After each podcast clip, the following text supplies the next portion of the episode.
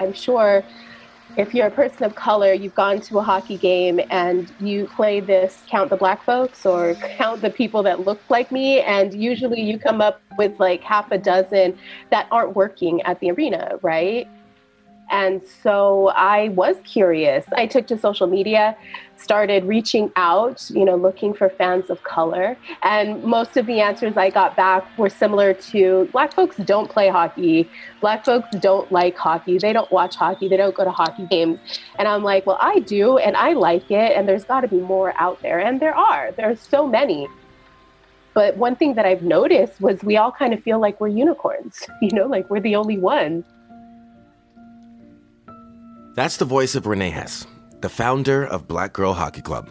And that experience she's describing, both in the arena and then talking to people afterwards, is, man, it's super relatable for anyone of color who happens to enjoy spending their time in rinks. I am, of course, the in arena host for the Toronto Maple Leafs. I'm with Renee. I love the game. You know what? Maybe even a little bit too much. But like Renee, I've spent, you know, moments in my life looking around the arena and thinking, hmm, why? I mean, since I was a kid, I've heard the same thing told. Black folks don't like hockey. They don't watch hockey. They don't play it. It's kind of a chicken and egg scenario. Does the lack of diversity in the stands or on the ice at most hockey games create the assumption that this game is a white game? Or vice versa? In truth, it's a vicious cycle and one that we need to break. This is the understatement of the year to say that our sport has been faced with some tough questions over the past 10 months. And it's not just because COVID 19 has shuttered youth hockey programs and forced the NHL to play in empty arenas. No. The murders of George Floyd, Breonna Taylor, and way, way too many others have pushed issues of racial injustice and social inequality into sharp focus. And the larger cultural conversations have inevitably spilled into hockey. I mean, after major allegations of racism in hockey at both grassroots and pro levels, and the formation of the Hockey Diversity Alliance in the NHL, we are finally starting to talk about access to the game, representation, and how our most hallowed spaces are sometimes perceived by marginalized groups. Hockey, the game we love, sometimes feels like a game that not everyone can love, and it's time to do something about it. On Barrier Breakers, we're celebrating people of color who have helped change the game, who've broken barriers, changed perceptions, and pushed the needle. Today, we wanted to acknowledge the contribution of somebody who doesn't even know how to skate. Well, not yet. Since forming Black Girl Hockey Club a mere two years ago, Renee has had a larger impact on the game than almost anyone else I can think of. After starting out as a social group on Twitter, the BGHC has become one of the most important voices in hockey advocacy. It hosts community events, it helps cover playing costs for young black women, it aims to fight racism, and it brings a welcoming community into the hockey world. I mean, it's a big deal. This month, the Leafs became another NHL team to sign the BGHC's Get Uncomfortable Pledge. It's a document that has laid out a clear and collective direction for the sport on issues of racism, equity, and inclusion. Renee and her group are literally changing the game. And the coolest thing is that she's doing it all from the stands, or, you know, I guess in this new COVID reality, her couch. Renee is proof that fans have just as much ownership in hockey as the players, coaches, and management do. One of the coolest things about BGHC is that in a lot of ways, its founder and the sport of hockey, they weren't supposed to meet. Renee is a mixed race woman from Southern California, not exactly what you'd call traditional hockey country. She has an MA in English literature. She's a professor at La Sierra University. She publishes poetry. And before 2017, she would never have described herself as a sports person. And yet, not too long ago, Renee found herself at a Las Vegas tattoo parlor getting her love for the game inked down on her arm. Here I am thinking I'm the only mixed race fan with a hockey tattoo. Turns out I was completely wrong.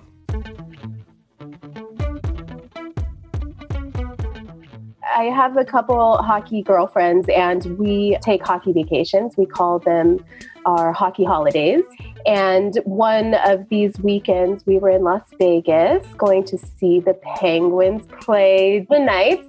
And we had another one of our girlfriends who couldn't make the trip, but she had drawn some really beautiful artwork that we had been eyeing for a really long time. And we asked her if we could use it for a tattoo. It's actually a hockey stick with flowers wrapped around it. They look like begonias, and there's no color, so it's just the green ink and skin. And we all three got it. So we have original hockey artwork made by one of our friends somewhere on our body. Mine's on my arm because I want to be able to see it whenever I can. And my other girls, they got theirs in various spots. And every time now we say, okay, so when are we going to add to this tattoo? Next time we get together, we're going to add to this tattoo. Uh, we'll see when that happens sometime, hopefully in the future. Okay, but how do you go from what Renee describes as 100% hockey oblivious to running this kind of campaign? Well, in her case, it was all just chance. She's on the East Coast for work. One night, she runs into some hockey fans on the street. They are fired up. They're on their way back from the game. And there was something about their passion that just lit a spark in Renee. As soon as she got home, she jumped on the computer, looked, searched, and found that hockey bug. You know, it's interesting because hockey doesn't have a lot of entry points for people of color, right? Uh, you know, for the majority of us, our communities are not engaged in the sport. It's not something that we are aware of as kind of like a culture. And so when I discovered hockey, it was really outside of my comfort zone. There was nobody in my family or my friend group that was a hockey fan. And what I did was I reached out on social media and I started looking for hockey fans. And when I found out that one of my friends who we have a mutual um, pop culture love, she was a hockey fan. I asked her, you know, I'm kind of interested in this sport. Can you kind of tell me a little bit more about it? And she did.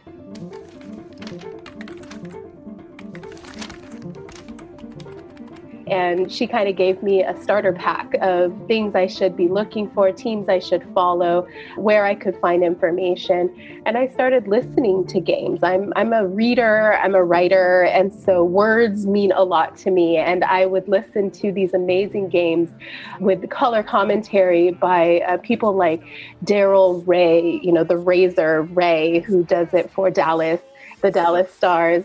Or, you know, I would listen to the Penguins commentators and smile like a butcher's dog.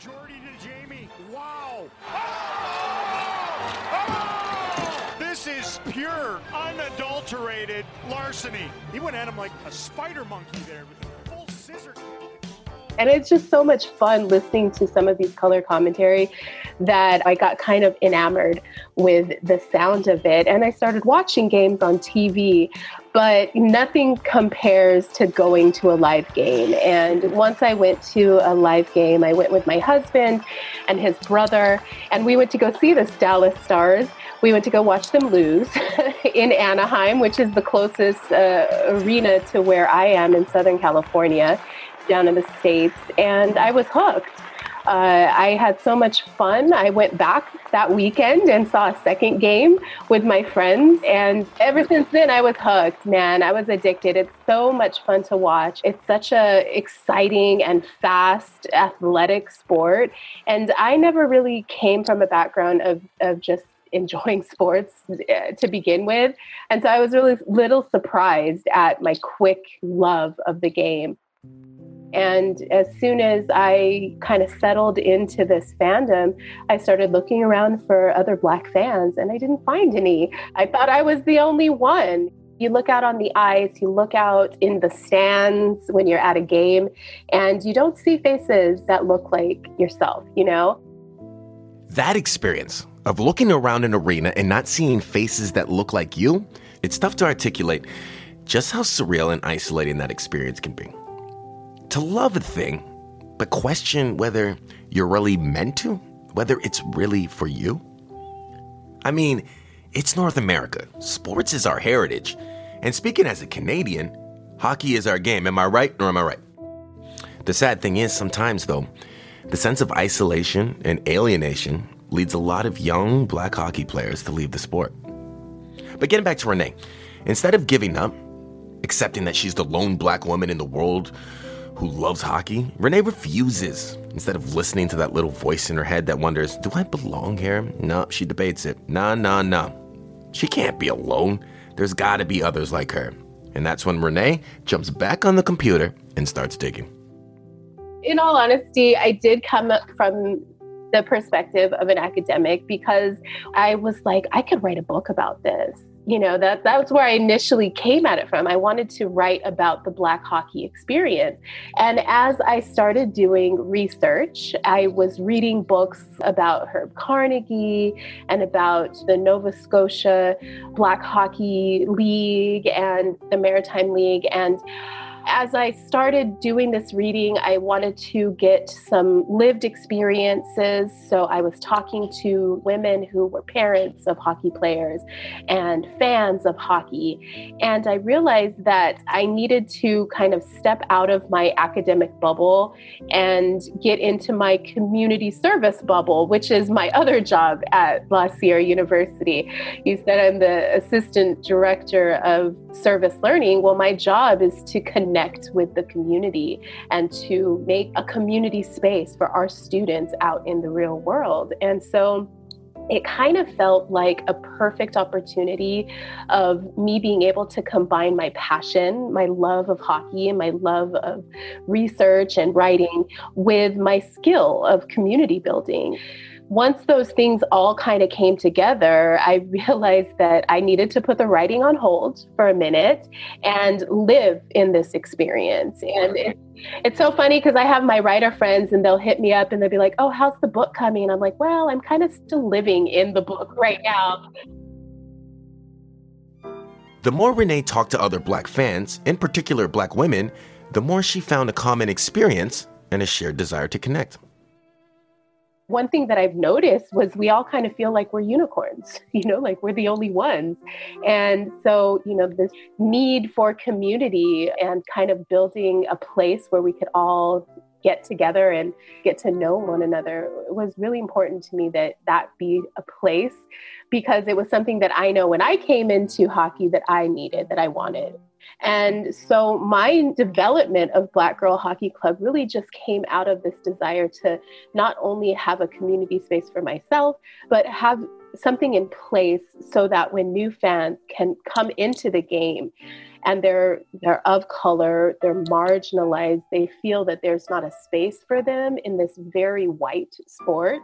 Black Girl Hockey Club can be that space for them. So she decided to schedule a meetup, a chance to bring that community into the arena. We did it in Washington, D.C. at the end of 2018. And we were at a Capitals game because at the time they had two Black players, Devante Smith Pelly and Madison Bowey, right? And they have two Black minority owners, Sheila Johnson and um, Earl Stafford. And so we thought, let's do DC. They just won the cup. And the East Coast seems to have more fans of color, anyways, than the West Coast, at least from what I've seen. And so we decided we were going to do a game in DC. And we get there, we had a wonderful weekend. We got to go to the Smithsonian African American History Museum, which was awesome. Um, we got to hang out before the game. And then after the game, we went down to one of the locker rooms. It wasn't the Capitals locker room, was actually the Mystics locker room that was empty. And we, we got to sit down there. We were waiting to meet some of these players. The two black players were going to come down, and Braden Holtby came down, and Nick Dowd, and a couple others. And we were sitting there waiting, and I'm watching these little black boys who are with their black moms playing ball hockey on their knees on the floor in the locker room and just laughing and, and enjoying each other's company. I'm seeing these black women who live in the same state introduce themselves to each other saying i didn't know that you existed. You know we play just a few miles from where your son plays. And i'm watching this unfold. And as i'm sitting there i keep getting these women who are some of them older than me coming up to me saying thank you so much for putting this together. This means so much to me. And it kind of hit me this needed to continue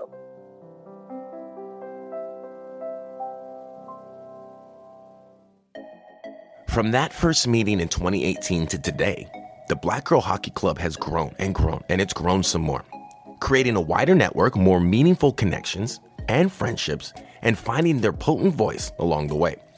Throughout that time, Renee says the response from the larger hockey world has been mostly positive. Still, there are those who suggest the group's existence itself is somehow racist. And of course, there are people out there who say stuff like, well, why is there a black girl hockey club? That's racist. It should be a all girls or all people's hockey clubs, you know, very reminiscent of an all lives matter take. And what would you do if there was a white girls hockey club? and, you know, I just tell them, well, that's the USA um, national team. The whole sport is that. Black Girl Hockey Club, you don't have to be black, you don't have to be a girl to be part of our community. You just have to be cool with us. You just have to have our backs. And that's the only requirement. It's a it's a safe space for all marginalized identities. And that seems to rub people the wrong way sometimes but that's their problem. For renee the biggest struggle is about staying positive and keeping her membership the friends she's made in the game positive believing that all the love they put into the game will be reciprocated probably the biggest challenge is that it sometimes feels like you love hockey and hockey doesn't love you back. And so we've developed this amazing community, and then incidents of really blatant racism happen within hockey culture. K'Andre Miller gets uh, called the N word in a New York Rangers video meet and greet in the beginning of our, our lockdown. Devante Smith Pelly, when he's playing, gets told to go back to basketball. Things like that happen all the time, and we hear about them all the time. And so the biggest challenge is reminding these young Black women that this is a space for us, even when the rest of the hockey culture maybe isn't and that we shouldn't give up our love of something so amazing as ice hockey because there are haters and racists and misogynists out there who would really like to see us go and you know get back to the status quo. And so that's probably the hardest thing is seeing young black women feeling very distraught and put out and feel like outsiders um, because they're constantly othered in the sport of ice hockey. And I think that there's potential for a culture shift in hockey, but it's continuous work, you know, and some, some people don't want to put in the work. Uh, but it is, it's a continuous thing. It's anti-racism isn't just like a checkbox and we're like, okay, we're cool now. We've eliminated racism in hockey.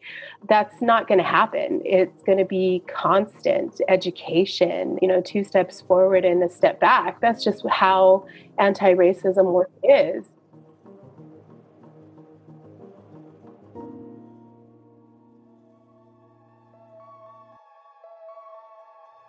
For all the moments that have given Renee and the BGHC discouragement, their commitment to pushing the game has never wavered. In fact, it's just grown.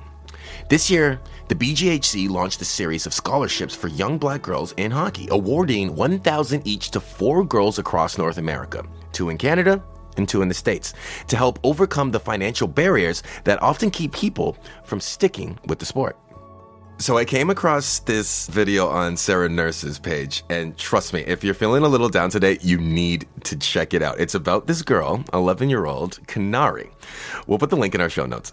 This girl was nominated by her coach and mentor, Janelle Fourcon, and trust me, when you see Kanari smile and her love for the game, you'll understand that she is a red blooded Canadian who lives for hockey. I was in shock and I was really happy that she nominated me. I want to keep playing hockey for a long time until I get older, a lot older. In addition to the scholarship program, the Black Girl Hockey Club has also mounted its Get Uncomfortable campaign, a pledge to disrupt racism on and off the ice and make hockey more meaningful to everybody. Everyone from Ron MacLean to grassroots hockey folks to NHL clubs like the Seattle Kraken, the LA Kings, and the Washington Capitals have taken in. And as we noted off the top of the show, we are extremely proud to announce that this month, the Maple Leafs have too. The Get Uncomfortable campaign is all about having those uncomfortable conversations and addressing elephants in the room and, you know, taking notice of things that maybe 10, 20 years ago would have been swept under the rug and ignored. Thus, a whole population of hockey fandom feeling ignored as well.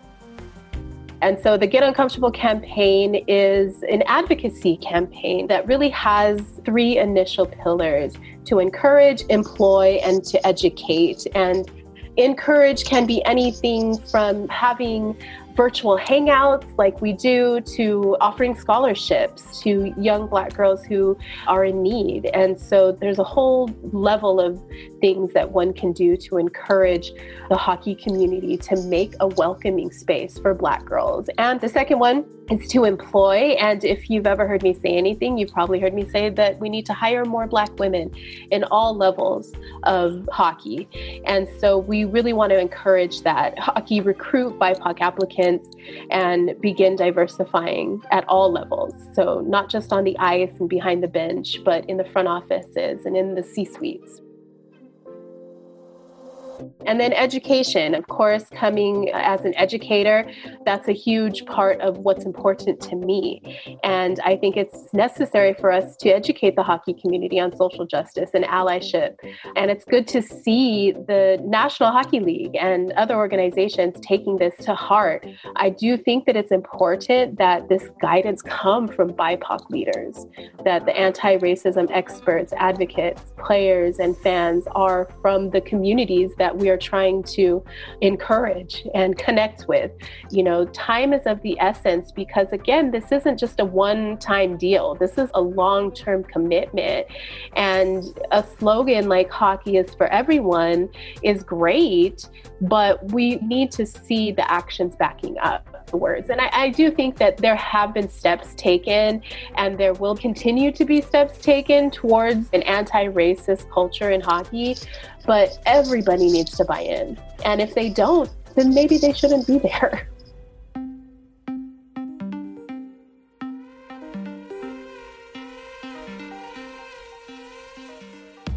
Renee and her organization have really pushed the game of hockey to not only make space for marginalized communities, but to take a look at how it's been shutting doors since the beginning.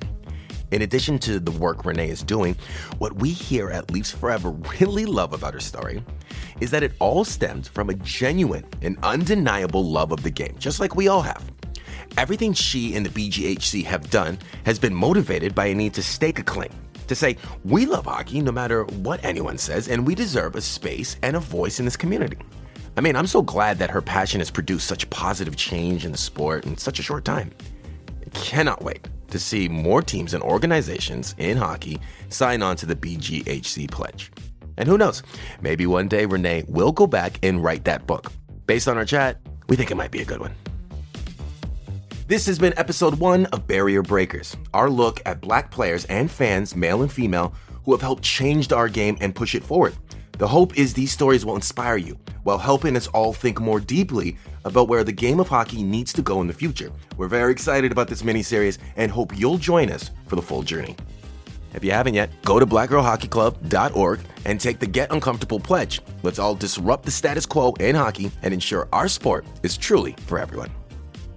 A very big thank you to Renee for taking the time with us. Give her a follow on Twitter. And of course, follow BGHC. They're always tracking the most interesting folks in the conversation around race and, well, just hockey in general. Barrier Breakers was co created by us here at Leafs Forever and Akil Augustine. Today's episode was written by myself and Paul Matthews, produced by Katie Jensen and Vocal Fry Studios for Maple Leaf Sports and Entertainment. Further thanks to associate producers Jay Coburn, Ren Banger, Emily Latimer, Erica Dreyer, and Savannah Hamilton, Barrier Breakers is a weekly series, so make sure you catch us next week. If you like this one, tell people about it and write us a review. Your feedback is always welcome, especially on this series. Help us think about this issue in a new and interesting way. And if you have story suggestions for the types of things we should be talking about, let me know. I'm Scott Willits. Until next time, go Leafs go.